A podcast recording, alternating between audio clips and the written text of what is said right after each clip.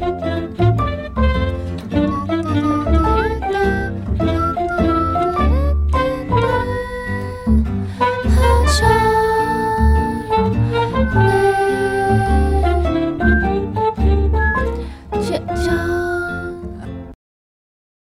chào mừng các khán thính giả đến với Ở Tròn Podcast, nơi mà chúng tôi định hình các nhân vật như những điểm tạo nên hình tròn và cùng hướng về một tâm. Cái tâm đó có thể là quê hương đất nước, một mục đích chung hay một sự đồng cảm. Nhưng trên tất cả, chúng ta đều mong muốn những điều tốt đẹp hơn. Và tôi là Vân Anh cùng với Hiếu Hoàng. Xin chào các quý vị thính giả, tôi là Hiếu Hoàng và chúng tôi ở Tròn mong rằng sẽ có thể mang lại cho mọi người những góc nhìn mới dựa trên những câu chuyện gần gũi quanh ta. Hôm nay chúng ta sẽ nói về chữ hiếu, một chủ đề rất quen thuộc phải không? Một con chữ đẹp, văn hóa truyền thống lâu đời và có giá trị. Nhưng chúng tôi sẽ chứng minh cho khán thính giả thấy chữ hiếu cũng có thể đứng trên những nền tảng sai lầm, thậm chí là cực đoan và khiến con người ta đạo đức giả trong chính căn nhà của mình. Trước hết, mời quý khán thính giả lắng nghe câu chuyện sau. Người đời nhà Hán thờ mẹ chí hiếu, nhân khi nhà cửa xa sút Thường bữa, ông thấy mẹ không dám ăn no, cứ bớt phần cơm để đưa cho con của ông vừa mới lên 3 tuổi để ăn. Hai vợ chồng cùng nhau bàn bạc. Mẹ già không đủ ăn, mà vợ chồng ta còn sinh đẻ được. Nếu để con mình chia sẻ ngọt bùi của mẹ là không phải đạo. Thế rồi hai vợ chồng định đào hố chôn con đi. Khi hai vợ chồng đào hố xuống chừng được phân nửa, thì bỗng tìm thấy một hũ vàng. Nhờ đó mà hai vợ chồng không phải chôn con và có tiền phụng dưỡng mẹ già. Wow, câu chuyện này được lấy ở đâu vậy? Nó chẳng thể nào nằm trong sách giáo khoa hay là một câu chuyện kể cho em bé trước khi đi ngủ. Đúng là như thế. Thì chị có thể thấy là cái này cũng giống như là một câu chuyện kinh dị nhiều hơn đúng không ạ? Nhưng mà nó lại xuất phát từ tuyển tập 24 điều hiếu thảo của Trung Quốc và trong đấy lại còn rất nhiều câu chuyện rùng rợn. Nhưng cũng chẳng thể nào những chuyện này lại xuất hiện trong đời sống hiện đại được. Đúng như vậy. Chị có bao giờ thắc mắc là tại sao mà mạng sống của người cháu nhỏ lại ít giá trị hơn của người mẹ già, đúng không? Nhưng mà cũng không thể phủ nhận là kể cả ở trong đời sống hiện đại của chúng ta, thì chúng ta vẫn bị ràng buộc bởi những cái trách nhiệm và nghĩa vụ khác nhau đằng sau cái lòng hiếu thảo. Một ví dụ rất là đơn giản thôi, những cái áp lực trong cái việc lựa chọn nghề nghiệp hay là hôn nhân ấy, những cái vấn đề đáng ra phải là lựa chọn của cá nhân, nhưng lại phải mang thêm gánh nặng cho danh dự gia đình hiếu thảo dựa trên nền tảng gì mà có thể tác động như vậy được? Thực ra thì giá trị cốt lõi của hiếu thảo nó chính là nằm ở sự vâng lời sự hy sinh và biết ơn. Nếu mà nghe qua thì có thể là nó chưa phải là một cái việc gì đấy mang tính vấn đề đúng không ạ? Có đây nhưng mà nó là một chiều. Và nếu đặt vào hoàn cảnh gia đình thì nó có vẻ là không có tính khoan nhượng nào cả.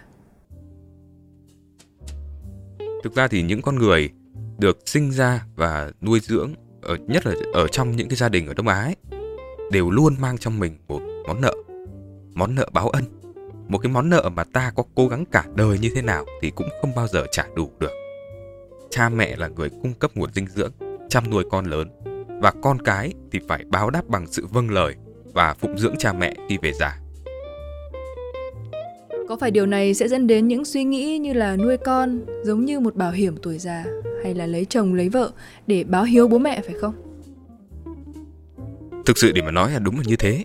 Mà khi mà nhìn rộng ra ấy, thì em nghĩ là văn hóa hiếu thảo là nguyên nhân của việc hình thành một cái thể chế phân chia đẳng cấp trong chính gia đình. Hệ thống phân tầng này thì thực sự rất là cứng nhắc, dán nhãn và đặt mọi người vào các vị trí khác nhau, gắn với trách nhiệm và nghĩa vụ của họ. Ví dụ như là đối với đàn ông, thì nhiệm vụ của họ và trách nhiệm của họ sẽ là đi làm và kiếm tiền. Còn người phụ nữ thì phải lo toan bếp núc và giúp chồng làm tròn chữ hiếu. Và cũng chính những cái giới hạn mang tính thể chế này khiến cho người con luôn ở vị thế bất lợi trong các cuộc trao đổi với cha mẹ. Không thể phản kháng dù là cha mẹ có sai đến đâu đi chăng nữa. À, có vẻ là sẽ là những câu như là đàn bà thì biết gì hay là trẻ con thì biết gì mà nói đúng không? Ừ, đúng là như vậy. Đó là những cái câu nói mà rất là quen thuộc mà chúng ta thể bắt gặp trong đời sống thường ngày. Ví dụ như là bản thân em ấy, khi mà mình còn bé, mà mình muốn nói một cái ý kiến hay là muốn, mình muốn đóng góp một cái gì đó ở trong những công việc của gia đình, thì thường nhà nhận lại từ bố mẹ hay là ông bà một câu rất điển hình, đó chính là trẻ con, thì biết cái gì đó, không biết là chị Vân Anh có bao giờ rơi vào những tình huống tương tự như vậy không Chị nghĩ là không chỉ có mình chị mà tất cả những khán thính giả ở đây chắc là ai cũng đã trải qua những cái câu chuyện như thế rồi. Thì đối với riêng bản thân chị, mỗi một lần mà mình về quê để ăn cỗ thì các cô các bác ở nhà thì thường xuyên hỏi là bao giờ thì lấy chồng để mà còn báo hiếu cho cha mẹ nữa chứ. Có những người họ hàng xa thì thêm vào Nếu mà nó lấy chồng thì nó sẽ báo hiếu cho bố mẹ chồng Chứ nó báo hiếu gì cho bố mẹ Thì những cái câu nói như thế Chị nghĩ là không chỉ buồn đâu mà chị nghĩ rằng cái việc chọn bạn đời theo chị nó là điều cá nhân của mỗi người ấy và khi bị ảnh hưởng bởi những yếu tố khác, trong đấy lại còn bao gồm cả những việc mà làm chọn đạo hiếu, thì chị bỗng dưng thấy cái chữ hiếu đấy nó lại không đẹp, nó không còn đẹp như vậy nữa nhưng tại sao một văn hóa đáng ra phải đại diện cho những tình cảm đẹp đẽ lại có những tác động kinh khủng như vậy ở đằng sau nhỉ? Đây là một câu hỏi rất là hay. Và theo em ấy, thì những ví dụ mà chúng ta vừa kể đến luôn luôn thiếu một thứ. Chị biết là gì không ạ? Ờ, chắc là tình yêu thương. Đúng là như vậy. Văn hóa hiếu thảo thì lại thường không đi kèm với tình yêu thương giữa người với người trong gia đình. Thì hiếu thảo ở đây lại là một sự thiết lập các tương quan quyền lực để mà dễ dàng thi hành cái quyền của thế hệ trước đến thế hệ sau. Thay vì kéo những thành viên trong gia đình gần gũi lại với nhau để thực sự thấu hiểu. Nói tóm lại, quyền lực của chữ hiếu đi theo một chiều và gánh nặng phân bổ đều cho các thế hệ và ai cũng có trách nhiệm cung cấp và có trách nhiệm phải trả nợ. Ờ, à, đúng là một vòng luẩn quẩn, không biết bao giờ mới kết thúc.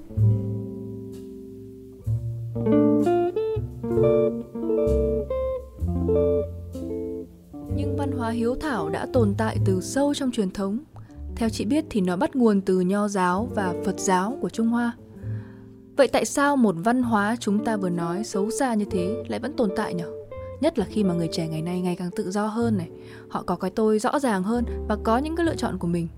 Chưa kể đến dần dần thì chính những bậc cha mẹ cũng đang ngày càng cởi mở, tiếp cận gần hơn đến với thế giới quan của con trẻ. Đúng như là chị Vân Anh vừa nói, thì xã hội ngày càng tôn trọng những quyết định mang tính chất cá nhân. Việc thấu hiểu, lắng nghe hay là trao đổi qua lại một cách bình đẳng trong các cuộc trò chuyện giữa các thế hệ thì theo em ấy cũng là thứ còn thiếu để văn hóa hiếu thảo để được hoàn thiện và nâng tầm giá trị của nó. Nhân tiện là nhắc đến nguồn gốc của chữ hiếu ấy. Chị Vân Anh có bao giờ thắc mắc là liệu những cái phân tích của chúng ta vừa rồi bây giờ mới được nhìn nhận hay không? Ừ nhở, có phải bây giờ mình mới thấy như vậy không nhở? Thật ra thì chữ hiếu có nguồn gốc từ đạo khổng và đạo Phật Giống như là chị Vân Anh vừa nói đó, hình thành ở trong một xã hội quân chủ chuyên chế, nhất là khi nguồn gốc của nó có tính Trung Hoa, trong đó những giá trị phụ hệ được đặt lên hàng đầu. Thì một văn hóa như chữ hiếu ấy cũng giúp cho ổn định trật tự giai cấp xã hội, cũng là một đảm bảo cho tính chất lâu dài của chính chế độ này. Khi mà chúng ta nói về thời hiện đại thì có thể thấy là các chính phủ cũng liên tục đưa ra những cái diễn ngôn về chữ hiếu thì cũng có thể được nhìn nhận là một cách giúp họ giảm tải đi cái áp lực về phúc lợi xã hội đối với các thế hệ đang dần già hóa. Nhưng đó cũng không phải những góc nhìn quan trọng nhất đúng không? Nhìn về chữ hiếu, cái mà chúng ta cần tránh là sự tuân thủ mù quáng, không chất vấn mà thực hành văn hóa hiếu đạo trong bối cảnh tôn trọng và công bằng hơn. Chị sẽ rất thích được trò chuyện với cha mẹ một cách cởi mở này để được họ lắng nghe và lắng nghe chính câu chuyện của bố mẹ chị đấy một quá trình giao tiếp cởi mở, xây dựng và công bằng đối với trẻ em, còn giúp chúng hoàn thiện một tính cách độc lập. Việc chú trọng đến sự phát triển độc lập này của mỗi thành viên trong gia đình ấy là điều mà theo em thấy là cực kỳ quan trọng. Vậy là văn hóa hiếu thảo đang trải qua sự thay đổi trong xã hội hiện đại rồi. Ừ, mọi người đang nhìn nhận nó một cách linh hoạt hơn. Thì mọi người cũng nhấn mạnh vào sự cân bằng và tôn trọng giữa các thành viên trong gia đình, đồng thời khuyến khích đến cái sự phát triển của cá nhân và giao tiếp thật chân thành giữa các thành viên. Vâng, thưa quý vị khán thính giả, qua cuộc trò chuyện ngày hôm nay, chúng tôi mong rằng đã có thể đem đến cho quý vị một cái nhìn tổng quát hơn về chữ hiếu và đó cũng chính là nội dung của podcast ngày hôm nay. Hẹn gặp lại quý thính giả trong những số tiếp theo của Ở Tròn. Xin chào tạm biệt tất cả mọi người. Bye bye.